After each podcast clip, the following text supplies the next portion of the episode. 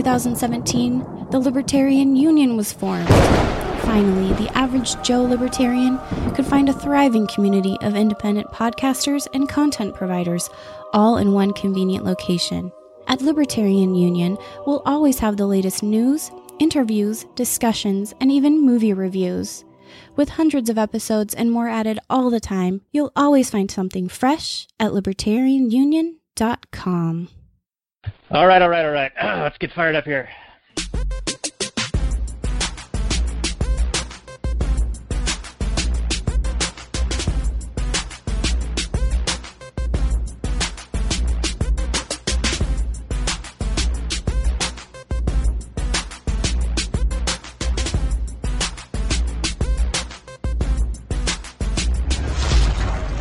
Maximum freedom.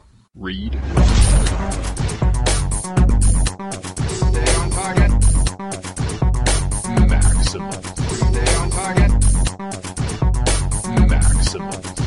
Read Rothbard. Well, hello and welcome to the Actual Anarchy Podcast, the podcast where we talk about movies from a Rothbardian and anarcho-capitalist perspective. And tonight we're going to talk about a movie that Robert came up to view in my home or my man cave, actually. Uh, it's called Green Room. It's a Patrick Stewart movie. Came out a couple of years ago, and it uh, has some interesting themes. Robert took three whole notes, handwritten, and we'll have plenty of content for you tonight. Uh, this is episode 98, and the show notes and more can be found at actualanarchy.com slash 98. How you doing, Robert? Hey, buddy, how are ya? You're looking good. Uh, thank you. You you like my lengthy, luscious, luxurious hair? Your long flowing locks. Are Yeah, so- you um, growing them out and you hope that like some knight is going to save you out of your giant tower? That that was one of the hopes, yes. And then I was actually thinking when you were on your way to visit us that the first thing you would do would look at me and just laugh for at least a good minute because you've never seen my hair this long. And I've In the known you entire for- lifetime of lifetimes that we have lifetime together, that is very true. You've always been high and tight or middling, normal man cut. You've never gone for the full on transitioning or whatever it is you're doing. I feel like I'm going to do the tuck dance from Silence of the Lambs just for you. Why wouldn't you? I don't know. It seems to be well within your character at this point. Right, right. Well, I, I just, um, you know, I wanted to to do grow it out and see what happens while I still have the ability to grow hair. That is, I can see the appeal of that. Yeah, sure. Get, getting it. on in the years now, and if I don't do it now, it's not going to happen. So, You're not going to be the- some wild, crazy, woolly old man with just everything long hair, long beard, one tooth. then I could invent the toothbrush. Yeah, I could do that, Okay. and that would be personal property, Robert. The toothbrush. Oh, so you're going to go private crazy, property. commie, when you get old? Yeah, It's a natural get, progression. get senile. Yeah, well, you're going to get senile, and then you're also going to get less and less able to compete in the market. So you're going to want to get bailed out by your commie friends. So I can see that. All right, yeah. So we'll, we're going to be talking about some commies, I think, in this uh, in the show tonight on Green Room. Yeah, I they're not overt commies, but I, I don't know how else you would describe them, really. Yeah, they're they're. I'll I'll pause it to you during the show a little bit. Pause But- it all you want. But uh, what else can we say to our actual anarchy audience other than uh, we appreciate you guys? And if you want to support us and what we do here on the Patreons, we've got a few people watching right now who do support us at the $10 a month level. So thank you guys for that. Uh, and uh, the uh, link for that is actualanarchy.com slash Patreon. So if you want to get in on watching us live or still have access to the live stream later on, uh, you also get the entire behind the scenes after editing. Uh, you get early access and uh, you can join our little club in the uh, Facebook group, Actual Anarchy. Uh, uh, what is it called? The um, cadre, the uh, Island of Sanity, Daniel. Island of Sanity in the Facebook Asylum. Yes, the Actual Anarchy cadre. See, I don't even remember the names of these things anymore. I am getting old. Ugh, it's a problem. Your name is Daniel. We do a show. Continue. All right, and my name is now Mud. Let's get into the last nighters portion of the show. Do do do do do do.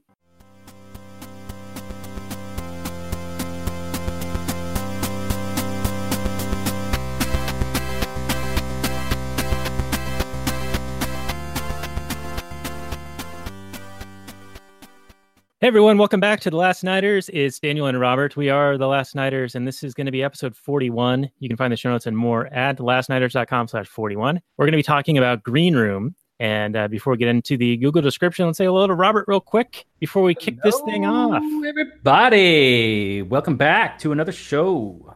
Happy to be here. Feeling good. Got a lot of juice. We did the show specifically today because I've got more juice for you. So let's see how that pans out. Yeah, Robert's got more juice, and I can move more freely now. I had tweaked my back a little bit, and I thought that if we tried to record a day or two ago, I'd be crying Man, on air. It'd be great. So, shall we get into that Google description? We need to schedule the show around Daniel's aging body, his decrepit crapitude. We're sorry. I keep just falling apart day by day. It's going to be like Weekend at Bernie's around here before we know it. All right. Green Room came out 2015. It's a mystery crime slash horror. Uh, an hour and 35 minutes, 7.1 on the IMDb, 90% Rotten Tomatoes, 79% Metacritic, and 83% on the Google users liking the movie. The description is a punk rock band becomes trapped in a secluded venue after finding a scene of violence. From what they for what they saw, the band themselves become targets of violence from a gang of white power skinheads who want to eliminate all evidence of the crime. Came out on Tax Day 2016. Director Jeremy Saulnier on a budget of $5 million and the box office a whopping $3.8 million. Ouch. Didn't That's- even make its little money's backs. And that's got to sting a little bit. I don't what do you- know if you would call it a mystery. I mean, I know it's throwing a bunch of slashes in there mystery slash horror slash crime. It's a fusion movie. But what mystery was there? Usually, when I think of a mystery, I think of a protagonist solving some sort of a mystery. I mean, I guess, but the the who done it of the murder is just told immediately. We know why the the the skinhead people lock the people in the room, and then the the the reveal that they have a drug operation going on there adds zero to the plot. I mean, there's there's no. It's not like oh they had to kill them because there's a drug operation. No, they're they're killing them because they saw the murder. That's I mean, maybe it adds a little. No, I don't even think it does. I think it's just a little add thing to, to show how bad these people are or something. Because not only are they like neo-Nazi skinhead guys, they also do drugs and sell drugs and And have a Confederate flag on their wall. and listen to punk music. But Yeah. then the heroes also listen to punk music and sing punk music, but they sing punk music that hates skinheads. So there's like two punk factions colliding in this movie. Yeah, it is weird. I and all right, my premise of of my theory here is that this is like the election of 2016, the lead up to it in the DNC. This is the Hillary supporters versus the Bernie supporters. Okay, go go ahead. I want to hear this. And the dead girl must have had evidence that could have led to the arrest of Hillary. Okay, I see that. And so they stab her in the brain with like a knife, right? Now, I'm going to say that the Nazis are the Hillary supporters and the ANCOMs are the Bernie supporters. The band is the Bernie supporters. And essentially, they, they both align in a lot of ways in their tactics, in their philosophies, in their economic ideas. Like the band was, you know, siphoning gas, stealing from people. Uh, the the writer of the film or the director, uh, he was in the punk scene in Washington D.C. growing up, and in one of the interviews, he talked about how uh, he thought it was exploitation for a venue to offer tickets to the band that the band would then have to sell to fill the venue. And we can get into that because I, I think that that's not a situation of exploitation at all. Um, but you you basically got two groups of people who have very similar views in a lot of ways. Just one is overt racist and the other is more covert racist like under the surface racist like the the racist of trying to look down upon people in order that they may try to lift them up albeit via social programs that inevitably fail and exacerbate problems All right, I believe that's called the soft bigotry of low expectations. right and that that's the uh that's the hillary supporters in in my little my little uh Wait a minute. example here Oh, okay. oh wait wait no no they're, they're you're thinking that's the bill the the band Comms, the band. Yeah. yeah yeah yeah yeah sorry so i'm, I'm confusing my own theory here anyway anyway uh, i do have a uh, satirical article i'm going to post on the show notes page it's from the babylon bee are you familiar with babylon bee it's like the onion but more religious It's actually fun. slash- The, it's it's it's very much written from a Christian perspective, like a Christian conservative perspective. But in the past couple years, and maybe it's just me, maybe it's my perspective has changed. But where the Onion has gone full on crazy lefty social justice warrior, the Babylon Bee is a counter to that, and it is as a consequence far funnier. right and and it pays pretty good lip service to you know free market type things as well. Absolutely. Like they'll even talk about like Rothbard and Hoppe and you know economics in general, and when com- you know when making fun of like Bernie Sanders and that sort of thing. Right. So the article I'm going to post is uh, titled "Antifa Burns Nazi Manifestos Section on Racism Preserves Remainder as Own Platform." Yep. Well, wasn't there a? I'm stretching my brain right now, and that's never a good thing for a podcast. But there is a recently somebody went out to like a rally and started shouting stuff from like Hitler's speeches and got like a rousing response. Have you heard you know the story? Yeah, yeah, I do recall that, and it was um, not so much someone shouting, a bit more of a um, you know a group of people are like listening to somebody orate, and he was not he didn't say it's Hitler stuff, and he avoided a lot of the you know racial uh, issues, but yeah, he he took literally what Hitler had said in some of his speeches and got all these uh, social justice warrior lefties to applaud him. And and I think it, it has to do with um, the misunderstanding that that a lot of people have about that they think Nazis are right wing and super uber capitalist, you know, and and that fascism is all about capitalism. And it's a totally uh, misunderstanding. It's really corporatism and and protectionism, mercantilism, and the merger of of government colluding with business and directing what that business can and cannot do. It's it's it was called national socialism for a reason. And a lot of people will say oh that's just a thing that they said to like get popular or something like that. But no he was he was literally controlling what the businesses were doing right? Like highly regulated uh, they they ha- had private owners in pretty much in name only. And uh, so anyway a lot of people have have misunderstandings of that. Uh, but really and uh, tom woods had a great talk on this at um, the mises institute uh, a, a couple months ago where he just outlined what hitler's social or sorry his uh, economics were. And it's almost down the line what democratic socialists want today. More regulation more government control more uh, you know direct control over private property and things like that. Yeah, and I think they some of these Antifa types kind of like latch on to the idea that Hitler opposed communism and saw communism as this great evil, and therefore he was evil because they you know they love communism.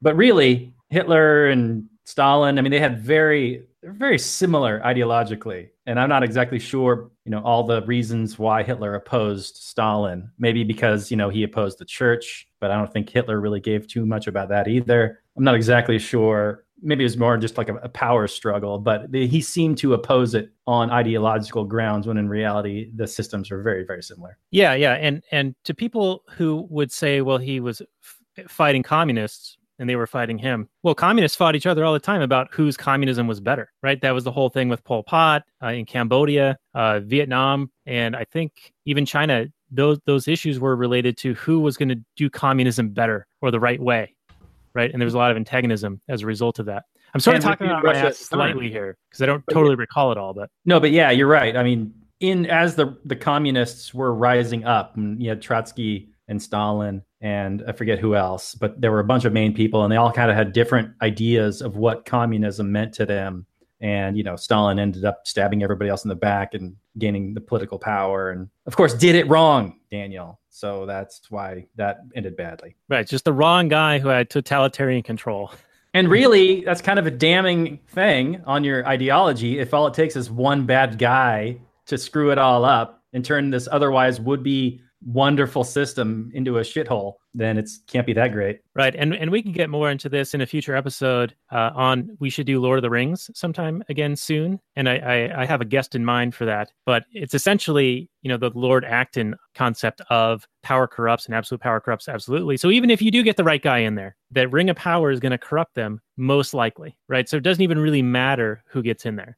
Yeah, you can pretty much count the number of virtuous politicians on one hand throughout all of human history. So chances are. Yeah, history is a good guide on this one.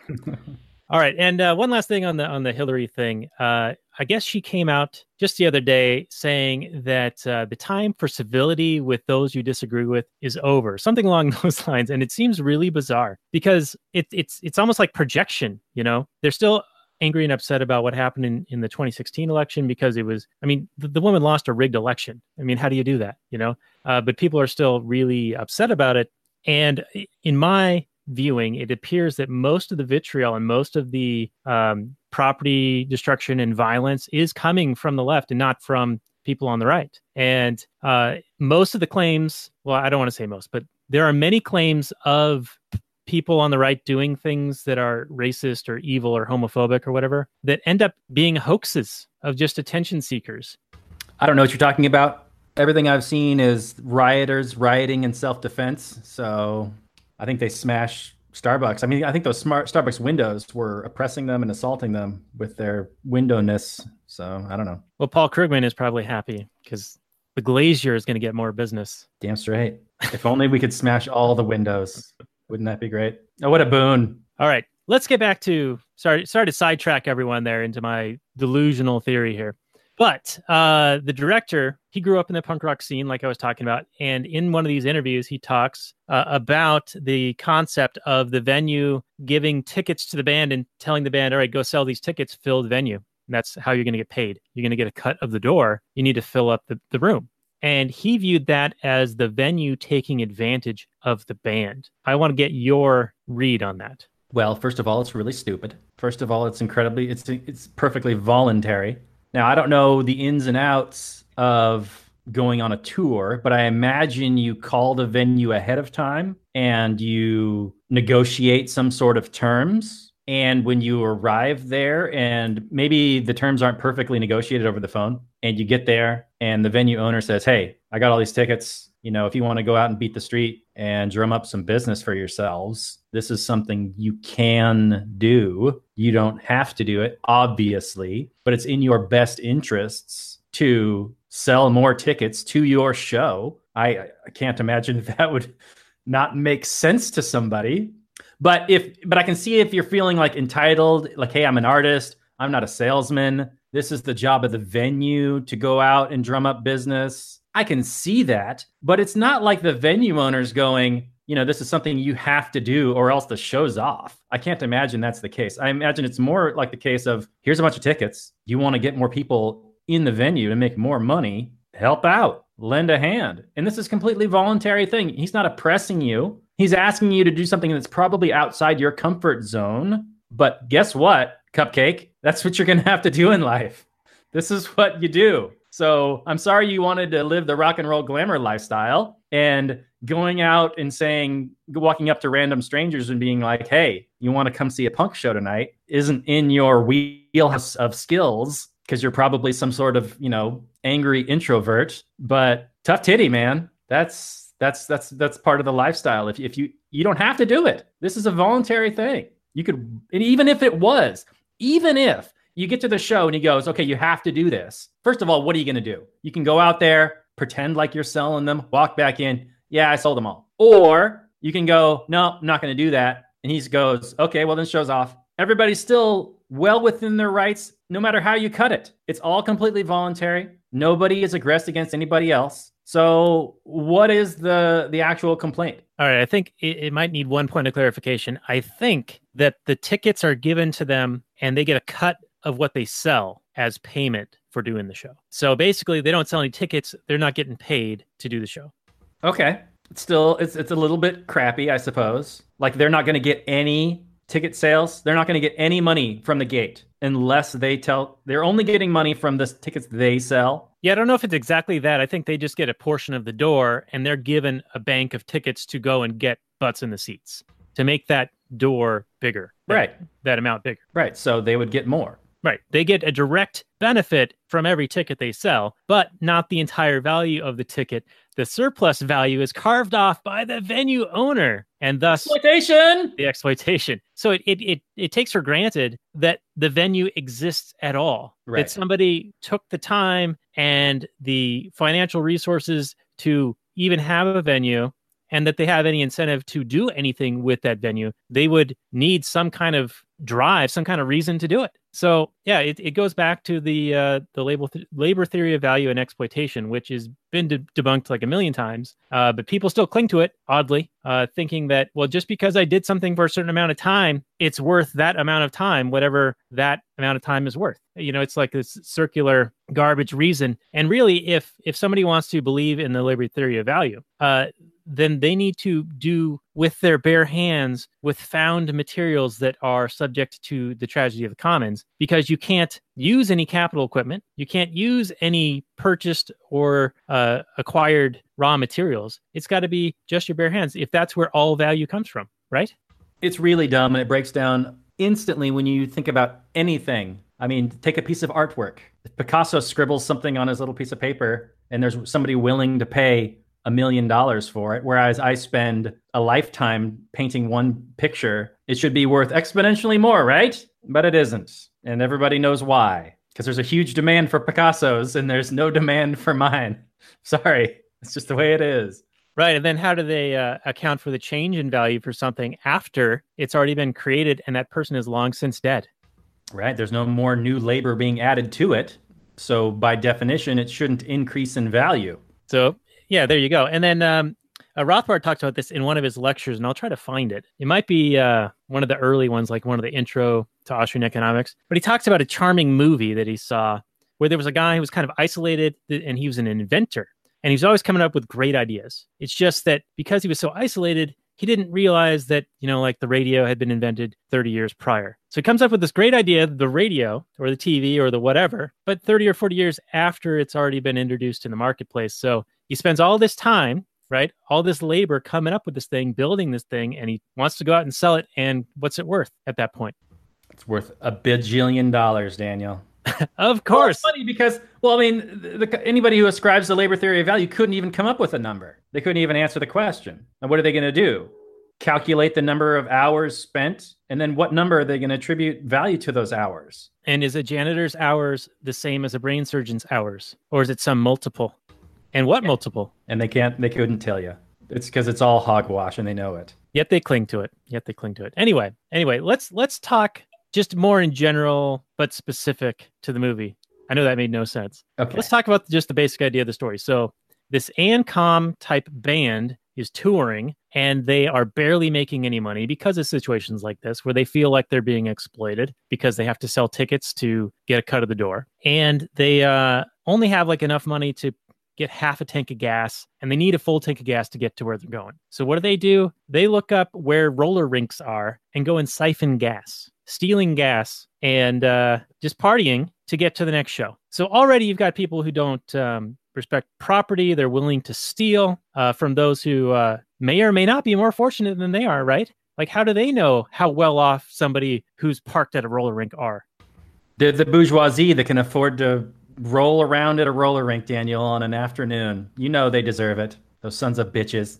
all right granted i'll give them that but yeah, so they're they're going around stealing, and then they end up. Um, I- d- didn't a show cancel or something, and they ended up playing at a Mexican restaurant. By the way, I'm drinking a uh, a Mexican beer right now, and then when we get to the uh, Skinhead venue, I have a German beer. So we'll be. Are we turning into the Peaceful Treason podcast? Are you going to give a rating? We're going to have it a cerveza of the week? That's not a half bad idea. I mean, I don't want to like. totally ripping them off. Well, it's only Intellectual property, Daniel. Intellectual property is forced negative servitude. Forced negative servitude. It doesn't roll off the, the tongue like taxation is theft. But anyway. but yeah, those those guys are great guys. But anyway, I, I my wife just randomly got these for me uh, on her latest grocery trip, and the the movie they play in a Mexican restaurant. Very very sadly, right? Because they're playing a punk show to people at lunch eating taquitos and burritos and stuff. uh, and then uh, then they go to this Nazi compound out in the the wilds of I think it's Oregon, right? I believe so, yeah. And I wasn't sure where they were in, uh, in the city. I thought initially that it was San Francisco, but then they said they had to go south, and along the way uh, was this compound show. So maybe they were in Seattle Yeah, it could be. I don't know. But with that um, journalist guy with the faux hawk. Yeah, right. Um, somewhere in the Pacific Northwest. I mean, we get treated to a couple shots of them driving around through trees, and it looks fairly around here ish. Um, I will say that if your goal is to endear your protagonists to the audience, the director of this movie failed miserably with me because I don't really identify with people who are just gonna steal their way around the country. Sorry, I just I don't know. I believe in private property, man. I mean, I know they believe that they can freely steal from somebody because they need the gas more and from each to their ability to their to their need or whatever they say and then you know, those people are richer than them, so it's all relative. They're dirt broke, and so therefore those other people have more wealth, so it's okay. I, you know, whatever they do to help them sleep at night, I don't know. They come up with whatever kind of ex post facto justification. But if you want to make me like these people, and you kind of need to do that if these are people that I need to be able to root for because they're people that are likely going to die, and I need to feel something when they die. Yeah, yeah, failed. He failed hard. What about you? Did you did you care about these people? Did you did you cry a little big crocodile tears when when they when they started getting axed? Uh, I don't know. It, it, it's a weird movie. It's it's sort of set as being a horror film in a way, but I didn't Yeah. find that it really fit that mold very well. well, I didn't think. Uh, let me be fair, though. I didn't think that what they did deserved what they got. I'm not going to say that. Like because they stole some gas, I'm glad they got murdered. I'm not saying that. No, no. But what you're saying is like it's hard for you to really like them. Right. You want to present them as likable people so that when bad things happen to them, you care. And if you present them as thieving, unlikable, jerk, snot nosed, pretentious, you know, entitled brats, then, you know, I, I, don't, I don't, really. Uh, I'm not gonna. I'm not gonna cry you die. Sorry. Even if what happens to you is very unjust. Right. And it is a movie and and you know, we know that in watching it. So we're we're not like, "Oh yeah, you know, I hope they really die." No. Uh it's it's a movie. Anyway, um they need to do a show, right, to make money because stealing gas isn't enough. And so they end up doing this show at this Nazi compound. And they decide to rile up the Nazis by doing a cover song called Fuck You Nazi Scum. Is that is that the right name of the song? I don't recall, but it's some kind of anti-Nazi song of some kind. Right, and they're they're singing this at a crowd full of skinheads, um, and uh, so they were they were like kind of being. I mean, they were they were playing to the audience, but to antagonize them, to piss them off, right? Yeah, they're And riling then- them up. Yeah, and then events unfold to where they uh, forget their phone in the green room and they stumble upon a, a recent murder scene, which was confusing as heck to me. Why this person was murdered and why it had to be a knife to the brain and why it was better that she was murdered than some alternative thing were to happen. Did it make sense to you? Well, as the story unfolds, and I guess this is where the mystery of the mystery movie happens, is we find out why the girl was murdered, and we find out that she was going to run away from the what would you call them, like a, a cult or a group or a whatever. She was going to run away with her boyfriend, who was going to also run away with her and take away some forbidden items that were supposed to have been destroyed or at least kept with the group like they were going to keep them like there was like a baseball bat i want to say that was from a specific crime uh, is that is that what happened i want to say Yeah, yeah. It it seemed like they were going to escape and they took the bat maybe as their insurance policy, like, oh, we'll turn this into the police unless you leave us alone, kind of a thing. right And the bat might, you know, must have been used in maybe a hate crime of some sort. And so they're all worried about that catching up to them. Yet they're Right, more than willing to try to cover up a hate crime with a bat by murdering people, stabbing them in the head. And then when this band stumbles upon the scene, they are now held hostage and to be dealt with summarily as well. So it's like they're doubling, tripling, quadrupling down on whatever previous crime had happened. In an effort to cover that up, they're going to commit atrocities far worse. right so we're assuming that whatever it was that this bat was used for must have been really really bad because they're willing to kill over it Right. and kill more and more people like a whole bunch of people Right, very messily as well. Like you know, they've got the dogs going out there to to tear them up, and, and they've got these uh the red laces, um, which are the skinheads who have I think killed or committed a violent act in the name of the group, and so they got red bootlaces to signify their you know initiation or whatever.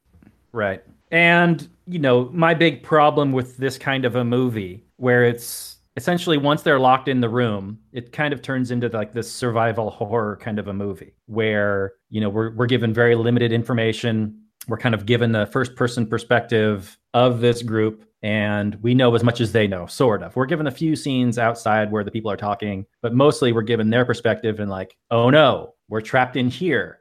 We're, you know, given certain information. There's a guy holding a gun on us Yeah, in the room. in the room. And man, when when the characters make dumb, first of all, they're unlikable from the start for me. And then they make really dumb decisions rashly and quickly, maybe hoping that the audience doesn't really think about it too much. So there's the guy holding the gun on the whole group, and there's a scuffle. There's like, I don't know if the lights go out. Is that what happened? The lights went out, and then there was a scuffle, Yes. and they got the gun, and then they got the bullets, and they're holding it on this guy. And then one other guy is like kind of like an MMA kind of guy, like he has some kind of knowledge, and he gets him in like a headlock and like put, chokes him out.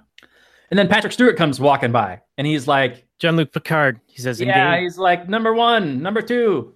And he's like, I need that gun. I can't have a gun in that room with you. And they basically go, okay, well, I'm just going to give you this gun back then. Yeah, Chekov gives him the gun. This is like Star Trek: The Theft Generation. When the gun is the only thing that is kind of equally keeping them safe. Like it's it's it's it's the equalizer. They call guns the equalizers for a reason. There's a very one-sided power dynamic if you are not armed. They got ha- who knows how many guns, dogs, you way outnumber these people. This one gun is keeping you at least, you know, at least it's promising to harm anybody that would come in to do them harm. And they just like, well, okay, as a sign of good faith, I'm going to give you this gun. The only leverage they had. The only leverage. And of course, immediately is upon opening the door, like a moron, sticks his hand out with the gun, and then the hand gets like chopped up. And he's like, oh no, I immediately regret my dumb decision. And he's like, oh no, oh no. And he's pulling the gun and the, he's trying to pull his arm back. And he pulls it back in like his hand is like hanging from a thread and it's all chopped up. And so what do they do? They're just like going to grab some duct tape and wrap his arm together. And it doesn't bleed, even though it's probably severed who knows how many arteries and it should be pumping out. And he should bleed out within minutes. But he's like fine for the whole rest of the movie. Yeah, yeah. The, the Chekov would have lost an arm, but the miracle of miracles of duct tape saved his life. So Saint MacGyver would be very proud. Yeah, so it's you know it's I mean I guess our negotiator friend would have been totally on board with this strategy of being like, oh yeah, I'm going to negotiate with people who have fully demonstrated the fact that they are ready to initiate violence against me. Well, they wouldn't lie. Well, they what? Why would they lie? They not only have they threatened to kill me, but they wouldn't lie to me too. That just seems like a bridge too far. You're dealing with people who have fully demonstrated that they are willing to kill you. Why would you negotiate with them in good faith? How stupid are you? So when they do that sort of thing and then they pay for it, I'm like, good. You're a moron. You deserve to get killed, you stupid idiot. But it's bad because Chekov, he kind of does it without like checking with the whole group. Like, hey, I'm going to give our gun away. Is that cool with everybody? He just does it. He kind of takes it upon himself because he's holding it. So he's doomed everybody else to get murdered because he's a moron. Not that I they deserve to die, but just when they do stuff like that, it just makes me hate them. Yeah, it was a very, very, very poor move. Um, I got to say that that they did maintain tension throughout this entire movie. Like I did feel like I was on edge, and the uh the, the injuries were gratuitous. Like they were like that arm was like really torn up, you know, falling apart, and they they did not shy away from showing like as gross as you could make it. Right, like it was an arm that it was hacked at with machetes. It looked pretty bad. Yeah, if you haven't seen this movie, just be forewarned. You know, I, I'm not trying to do a trigger warning. I'm just trying to let you know that if, if you're eating or something like that, you you you might not be hungry after that scene. Yeah, it's pretty it's pretty gruesome. And it's probably the only scene I mean there is dogs attacking people, there are gunshot wounds, murders, that sort of thing, stabbings, yeah, but that is the most that's like that's their one big special effects prop shot of this arm getting mauled. Right. All right. So let's let's move the movie along a little bit. So they they end up uh, giving up the gun, and, and then they barricade the door to prevent the red laces from coming in and, and murdering them all. And they try to escape, and they uh, dig through the floor and find the drug den or the drug manufacturing facility, but there's no way out of that either. And eventually Which is which begs oh that's right. No, there was a, a a hatch which you could get in and out of. That's right. Never mind. Go ahead. but it's locked from the outside. Right. Right. Um, and then uh, for whatever reason, people leave the door uh, unguarded or whatever. And so these guys can like attempt to escape. Uh, but they're surrounded. Dogs get sent in. And as people uh, try to get away, you know, dogs like chewing on their throats, or if they try to climb out a, w- a window, people immediately stab them. Uh, one of the women got shot right away and then mauled by a dog. So it really just becomes like you were saying, like a, a survival horror situation, like almost like um, Hostel or Saw. Yeah, yeah. Although, I mean, it becomes kind of an even fight, even though it shouldn't be. It should be like world's one most one-sided fist fights, but it's which is a hilarious Adult Swim uh, sketch, by the way. Um, Robot Chicken. But uh, luckily for these stupid protagonists, Jean-Luc Picard is stupid too because he's like, well, I'm just gonna send in like the dog guy, and then when he gets a couple of his dogs killed, and then they put like the microphone on, so then the dogs run away because they don't like the high pitched sound. Then he's like, well, okay, now I'll send like two guys, but let's not just all go and just like everybody have their guns and whatever. We're just gonna send a couple of guys at a time. Well, he's like send an away team, a guy with a red shirt, right? Because you know he's always going to get killed. Right. Beam him down into the green room, and then yeah, the, then the the guys are able to defend themselves a little bit, a little bit. They, Yeah, they get their hands on some other guns, and He's full on Bond villain where he's just like, what? I'm sending in one guy. What? I, I mean, I'm gonna assume it, everything's gonna go well. Why, why wouldn't I? I expect you to die. So then, yeah, our our heroes kill with whatever ramshackle stuff they have. There's one scene where you know they've got one girl that resents almost being killed, and she kind of turns one of these guys that he sends in with them. you know, like turns them. All right, so he's going to help out, but then he immediately dies, and then I guess there's one kind of clever thing that the heroes do where one girl hides in the couch and the other one pretends to be a skinhead and they like mark up their faces with black tip marker for some reason. I don't know, was that like a camouflage move or Yes. That that was the you know the story he tells where he's like paintball against actually trained military people and then just wiping the floor with his team because they're you know calling like maneuvers and like using strategies and his team would always lose. And then he said finally the guy get fed up. He's like fuck this. I'm not I, this isn't fun anymore. So he just like goes rogue just goes crazy runs out rambo style and takes out all the military guys because it's totally unexpected from what they're trained for and so that becomes his strategy for escaping this situation is to act super weird and crazy and throw off the the aggressors here Right.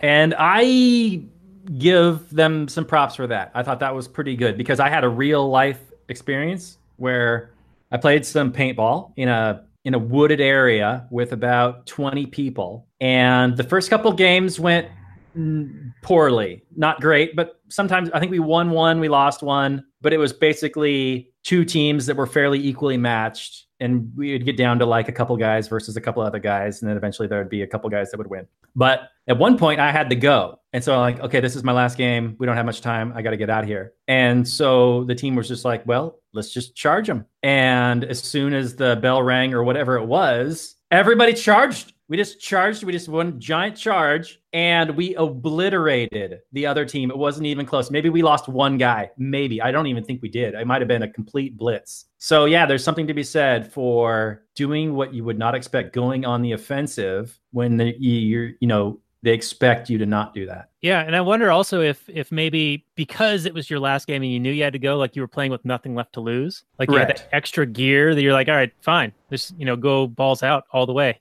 Right. Yeah, You're trying to win or you're trying to just see what's going to happen. You're not just trying not to lose. Whereas I think when you're, when the way I was playing earlier in the day, you know, you're like hiding behind a tree and then you're like firing and having someone cover you as you run to another tree. And you're trying to play smart, but you're not necessarily playing very aggressively. You're, you're, you're under cover the whole time and you're constantly trying to not get shot as opposed to you're trying to rush out and shoot the other team. And there is a scene in this movie where they do that. They get a shotgun and they charge out into a superior force and they lose, I think, one or two people, but they do take out a couple people and they kind of surprise them.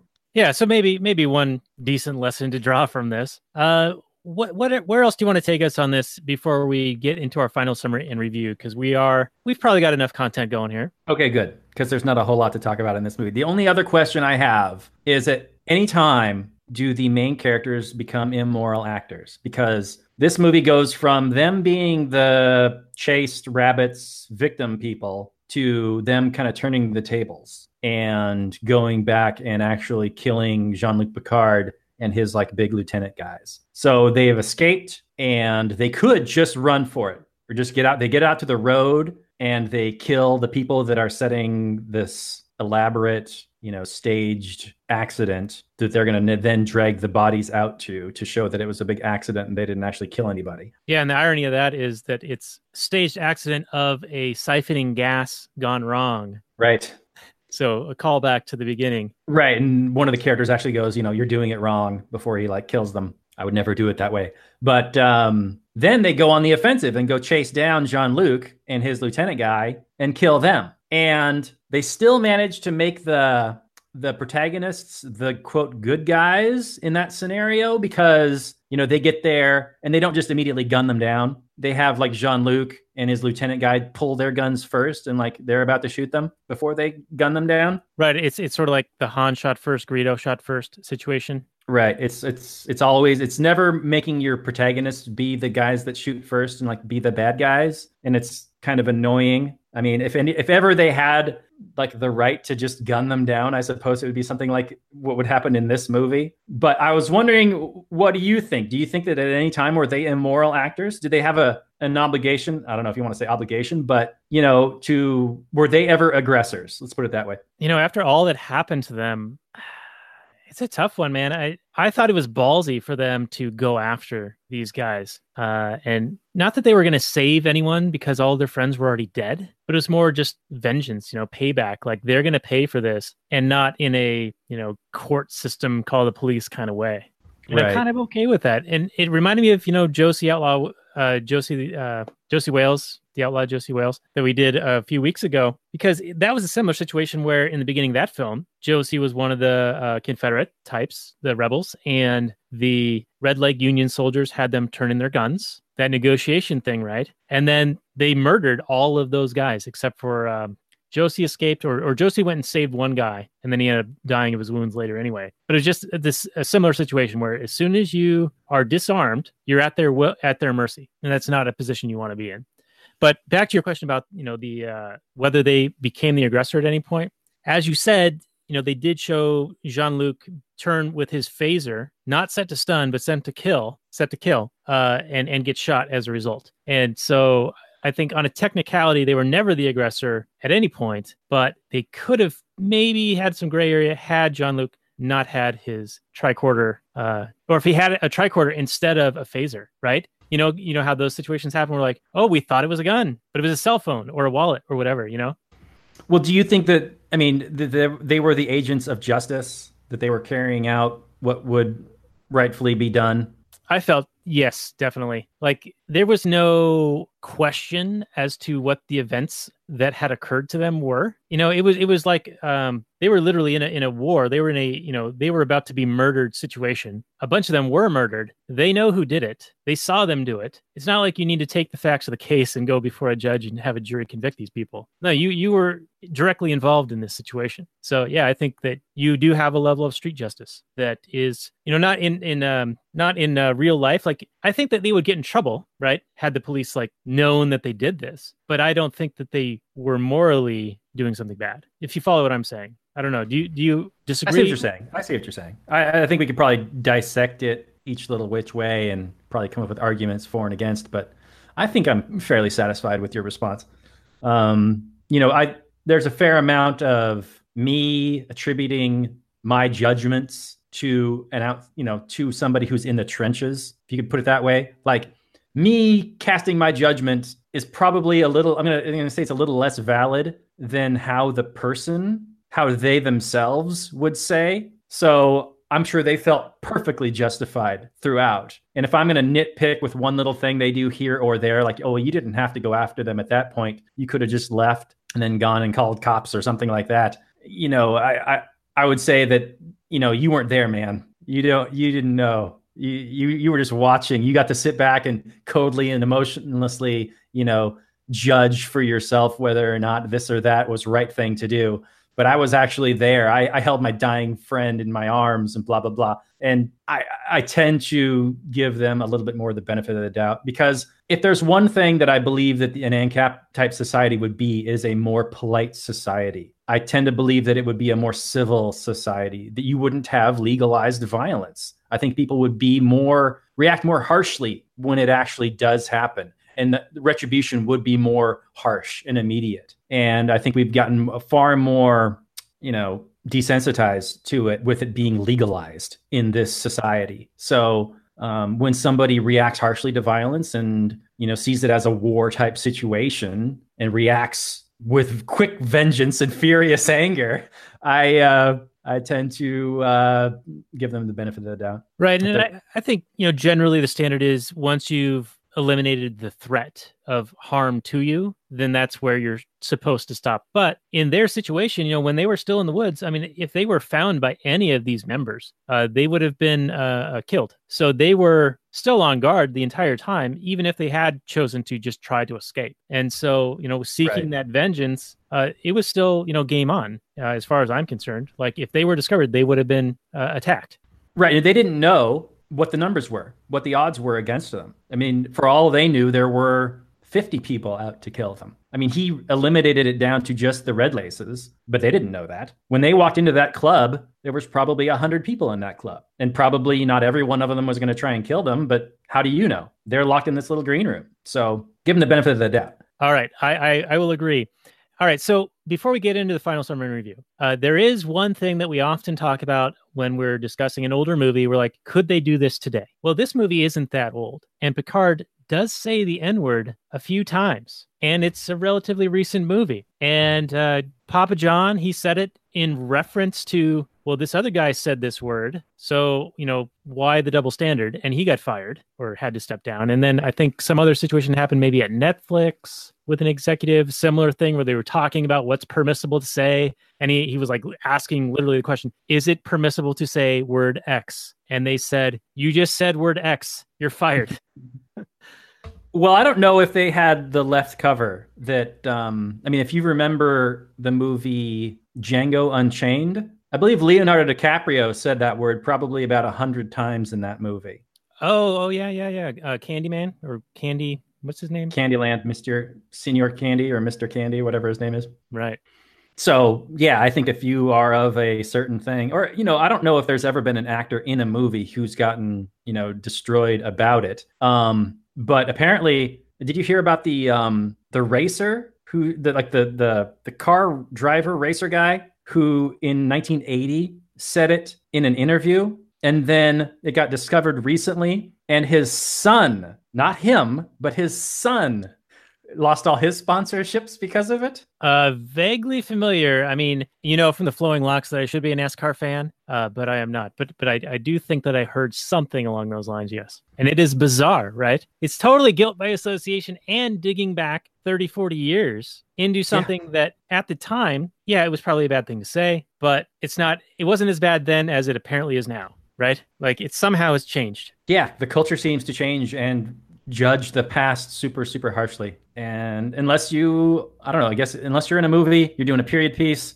you're playing a bad guy. I don't know. I I don't, I don't know what the rules are. If I knew the rules, if people knew the rules, there wouldn't be an outrage mob on the internets like 24 7. I just don't, I don't think anybody knows the rules, Daniel. All right. Well, I think that's enough on this, unless you've got any final points before we get into the summary and review. And uh, I'll let you start first. Well, I'll wrap my last idea into my final summary and review. So, this movie has some pretty decent acting, I guess. It's, it has a decent premise to it. Um, but if you, this movie has to, you, with a kind of movie like this, you have to care about the characters. So when they die off, it's like it hits you. You feel something. But this movie, you know, it throws a bunch of characters at you and then they like die really quickly and like kind of off screen almost. So like maybe they're cutting out some of the gore so it would get a better rating. I don't know. But it really didn't let even if I liked the characters, it didn't let me like really experience their deaths because it all just kind of happens really quickly and suddenly and then we don't like have anybody else react to it. We're never given a scene where I mean there there's there's a couple there's a girl character who's like upset and traumatized over the initial stabbing of the girl in the head and she's upset. But I don't recall a scene where any of the main characters die and you know someone's just like forlorn, heart rot, destroyed over you know their friend just being killed. Like there's no scene like we're in like Saving Private Ryan where you're cradling the arm, you know, this dead body of this person you cared so much about, like your brother in arms, and you're gonna cry and die. It's just like, oh well, he's dead. Moving on. I don't think if if you're going to act that way like a robot and you're not going to express any kind of human emotion, then the audience isn't going to care about you when you die. So I think the director or the writer missed a trick where he treated it like it was a horror movie and where these people are just dying in like gore. He substituted gore for actual human emotion. And that's just a recipe for a movie that no one's going to give a shit about. And there is good tension because there is an injustice happening. And my sense of justice kicks in when you've got these, you know, this vastly outweighed power dynamic, which is good. You got this very weak set of protagonists against this very powerful group of enemies. Good. You got a great setup for a movie. But, you know, then as the main characters start to die, you know, the remaining characters get like this plot armor. Can't have nobody survive. And I had pretty much figured it out that there were going to be two survivors because you had to have some kind of dialogue going back and forth between the two. So once it got down to two and it the movie went on for another 20 minutes or so after that, all the tension for me had just evaporated. And I was like, well, there was good tension for a while and then it was gone. And I didn't even like the characters. So, yeah, this movie not good. Um it, there are elements that are good and I want to say that you could make a good movie out of this, some of these ideas, but the just kind of dropped the ball too many times. So for me, this is like a four. You know, check it out if you got nothing better to watch. But with the options today between Amazon and Netflix and Redbox and TV and everything else, I can't imagine you ever being like, let's watch Green Room. So, Daniel, what did you well, think? you're being oppressed with so much choice and exploited with a buffet of opportunity before you.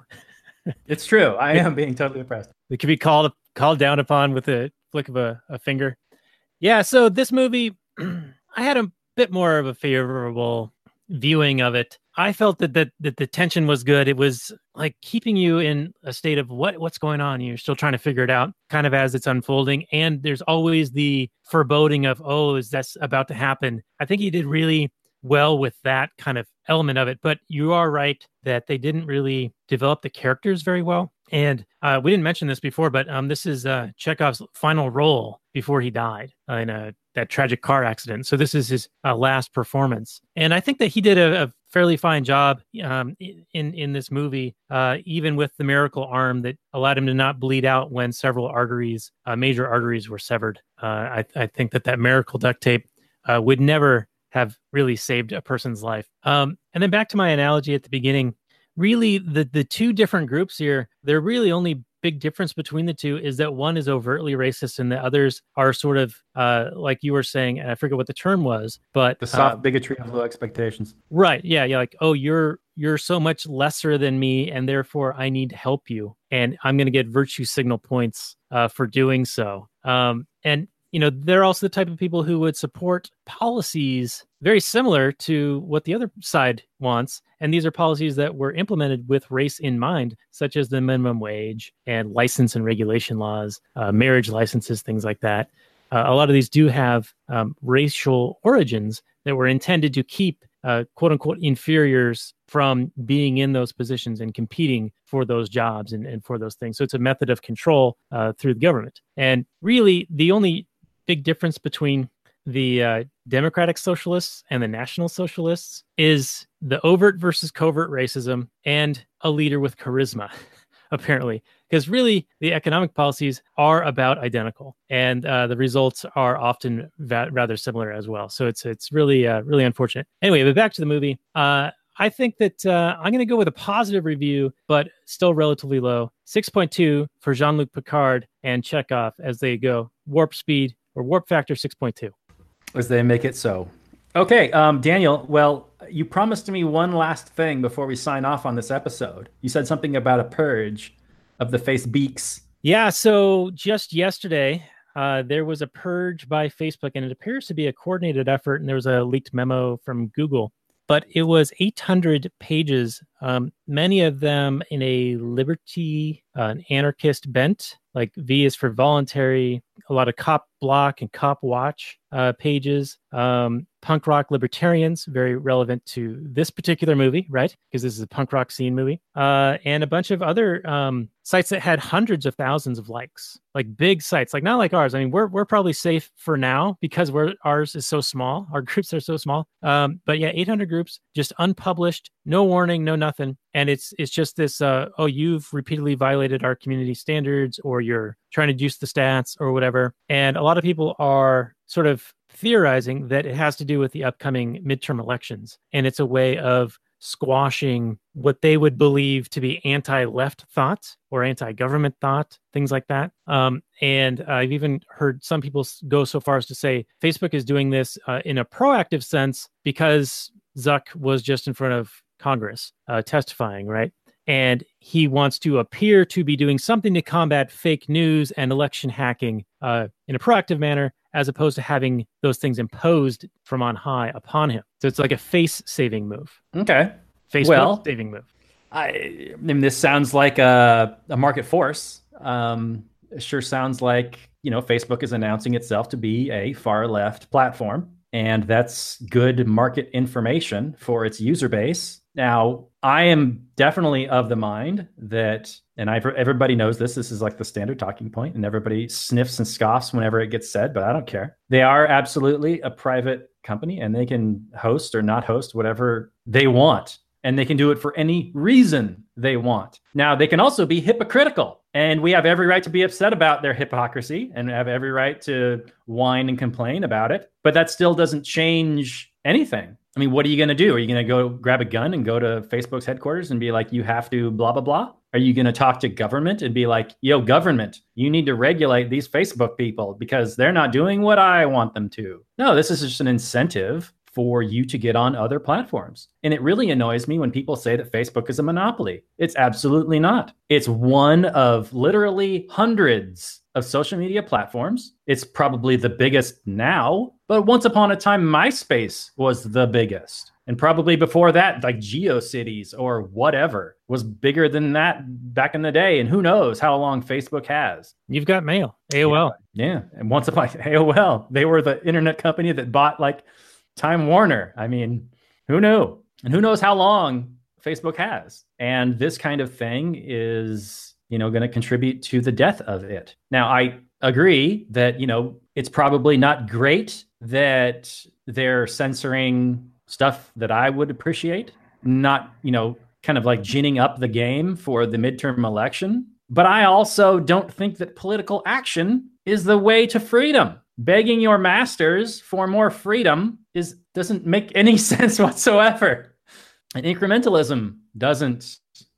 If you could vote your way to freedom, well, we probably would have had freedom a long time ago. But that just that's not how that works. So yeah, it's not great, but the solution is to complain about it, to expose Facebook as a bunch of hypocrites, to say that, you know, you claim to be this open platform when clearly you're not. It's not what it isn't is to whine to government to say that this needs to be regulated. We need to treat these people like platforms or, you know, utilities or something like that because they're a monopoly or this is mandatory. You know everybody has a right to facebook. No you don't. You don't have a right to facebook. You don't have a right to the internet. You're talking about other people's labor. You don't have a right to that. And i know my audience knows all this crap but i feel like even libertarians will talk about this and say like you know facebook needs to be doing a better job. No we just need to leave and go to other things. There are mines there's probably a thousand other ones. There's Steemit, there's all kinds of different other things that are far more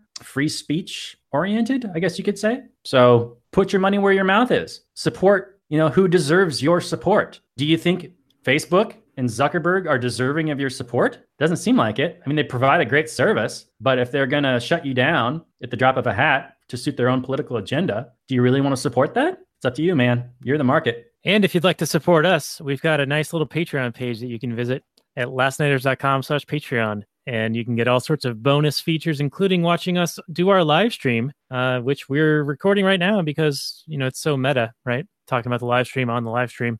So lastnighters.com slash Patreon. But let's wind this down and uh, we can do some uh, Kathleen Turner overdrive. Uh, that is one of the bonuses our Patreon people get. So before we do that, though, um, Robert, I think we were deciding on a movie to do next, and I was leaning towards Swingers to be episode the next episode. The episode, the next episode. Okay. Um, I don't remember the Swingers movie being anything but a couple of guys wanting to get laid, but all right. Plenty to talk about there.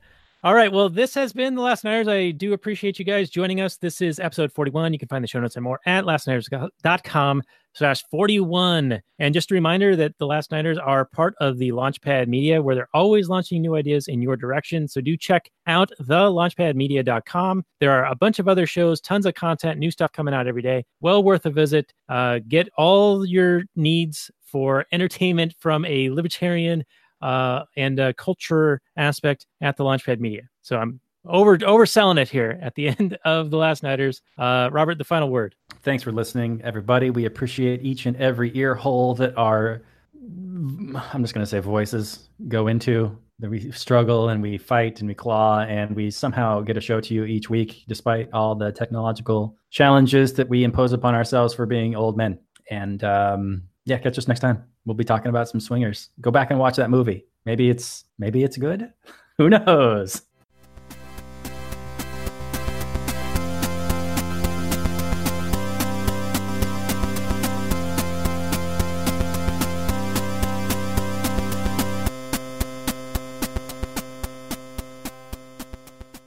All right, and we'll continue the transmission for a few more minutes on the actual Anarchy show. This is episode 98 of the show, and you can support us on Patreon for uh, Actual Anarchy at actualanarchy.com slash Patreon. And we have some uh, wonderful supporters watching us do the live stream right now. Uh, various levels, you get various good things. But Robert, um, your take on the on the uh, episode here on Green Room. One thing I wanted to add before before you answer is I felt like the name of this movie and the marketing of it, like the the imagery that was used and even the description of it, just wasn't very didn't draw me. You know, it seemed like it wasn't positioned very well in a in a market sense. Like I wasn't drawn to this. It, it seemed very low budgety um just from you know i thought it was gonna be like a um, a low budget low grade horror movie based on the marketing And wasn't it?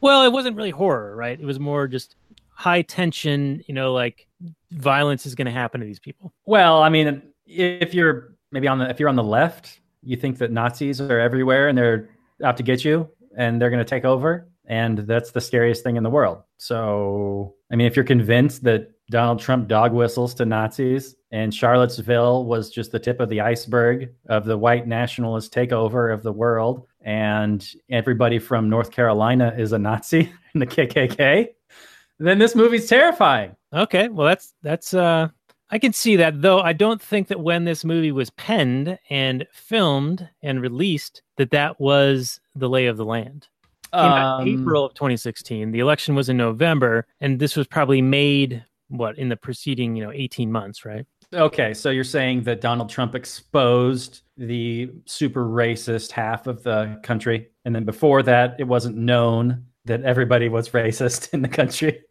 I'm saying that it wasn't like the narrative that it it, it, is now. Right. No, it's definitely become the narrative for sure since the election. But they started when when they first called it a white lash. The election of Donald Trump was a white lash. Then you knew we were going down a dark road. Oh man, that has like so many different meanings, doesn't it? Maybe I don't know. Well, because you got backlash, right, which is what they're sort of alluding to. But then a white lash is like a person with a whip, yeah, lashing a whip. Yeah, lashing the slaves back where they belong. Right. Oh boy, oh boy. Mhm. Now he's good. you're just kidding, just kidding, making a joke. We're I don't know. I've got white skin. I, I don't know what to tell you. I'm, I'm secretly a Nazi, of course. making joke. But apparently, you know, uh, you can't be funny anymore because that is uh, not PC. Uh, Mel Brooks actually talked about this in, uh, in a- an, interview maybe a year or two ago. How you know he he made Blazing Saddles and Spaceballs and uh, all sorts of great irreverent movies that relied heavily on non PC humor. And he was bemoaning how you couldn't do a lot of those things today. You know, it's, it's one of the things we talk about often. Uh, so I'll I'll post that on our show notes page for uh, for this episode because I think it's pretty relevant.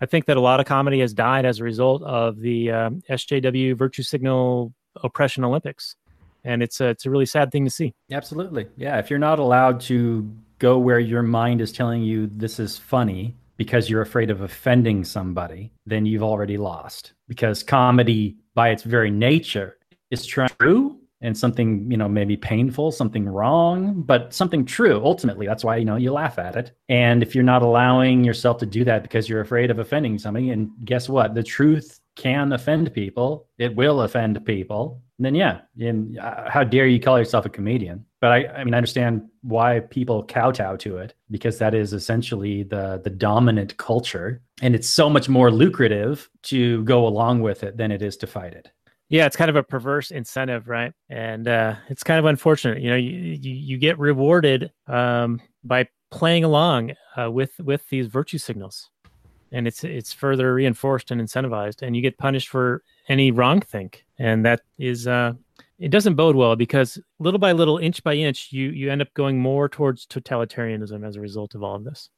yeah as you become more and more intolerant of different ideas Well, preaching tolerance. more right right. By preaching tolerance. You become more and more intolerant and more authoritarian. That's exactly what you are. I mean i growing up a lefty i didn't see myself as an authoritarian. I mean uh, as i was a statist i was but i was very much like a laissez-faire. Like i appreciated like the lack of war the the lack of you know getting out of people's bedrooms. Hey like let people do what they want to do. It's not my business. But this left is very much hey you said a wrong thing. You you shouldn't do that. You're bad. You're bad you're a bad man with a with a bad mouth. You should not be allowed to have a career. yeah get him out of here. Destroy that person. Fire him. He's a bad bad think man. Bad bad. It's like how do these people call themselves like liberals? You know in the classical sense. I don't even Not even the can't classical even, sense, more in the, Daniel. the 80s vintage sense, you know, the 80s and 90s vintage. Right. The get get the people out of people's bedrooms when the when the religious right were complaining about the gays and the the the decay of the morals of society. And then the the, the left was like, "Hey man, let them do what they want. It's none of your business." Right. And the left was always pushing the envelope on what you could say, how raunchy you could be, how daring you could be in media and entertainment. Yeah. And now it's totally folded over itself. It's it's so bizarre. So bizarre. How bizarre. Oh, you're taking me back. All right. Well, let's let's end this and uh, maybe continue the conversation a little bit in the paid area behind the golden ropes of our Patreon supporting uh, members. And so, if you want a piece of that action for the affectionately called Kathleen Turner Overdrive, and and uh, uh, I'll give a prize to whoever can can point to me uh, on our Facebook page. Ironically, that we we just talked about how we if you support Facebook, you shouldn't. If you don't support Facebook, you shouldn't use it. We're still using it anyway. We're hypocrites ourselves. But if somebody comments uh, down below this post, where this show is posted on our Actual Anarchy Facebook page, uh, with where Kathleen Turner Overdrive comes from, I'll send you a prize. Fair enough? Good deal? All right. Well, that'll do it for us for Actual Anarchy, episode 98, and the show notes and more can be found at actualanarchy.com slash 98. Thank you very much. Maximum freedom, everyone. Good night.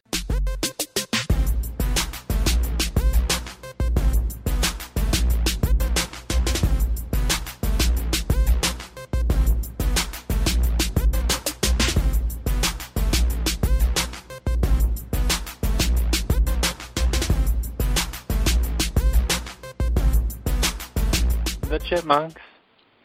C H I P M U N K. We're the Chipmunks. Guaranteed to brighten your day. Do do do do do do do do do do do.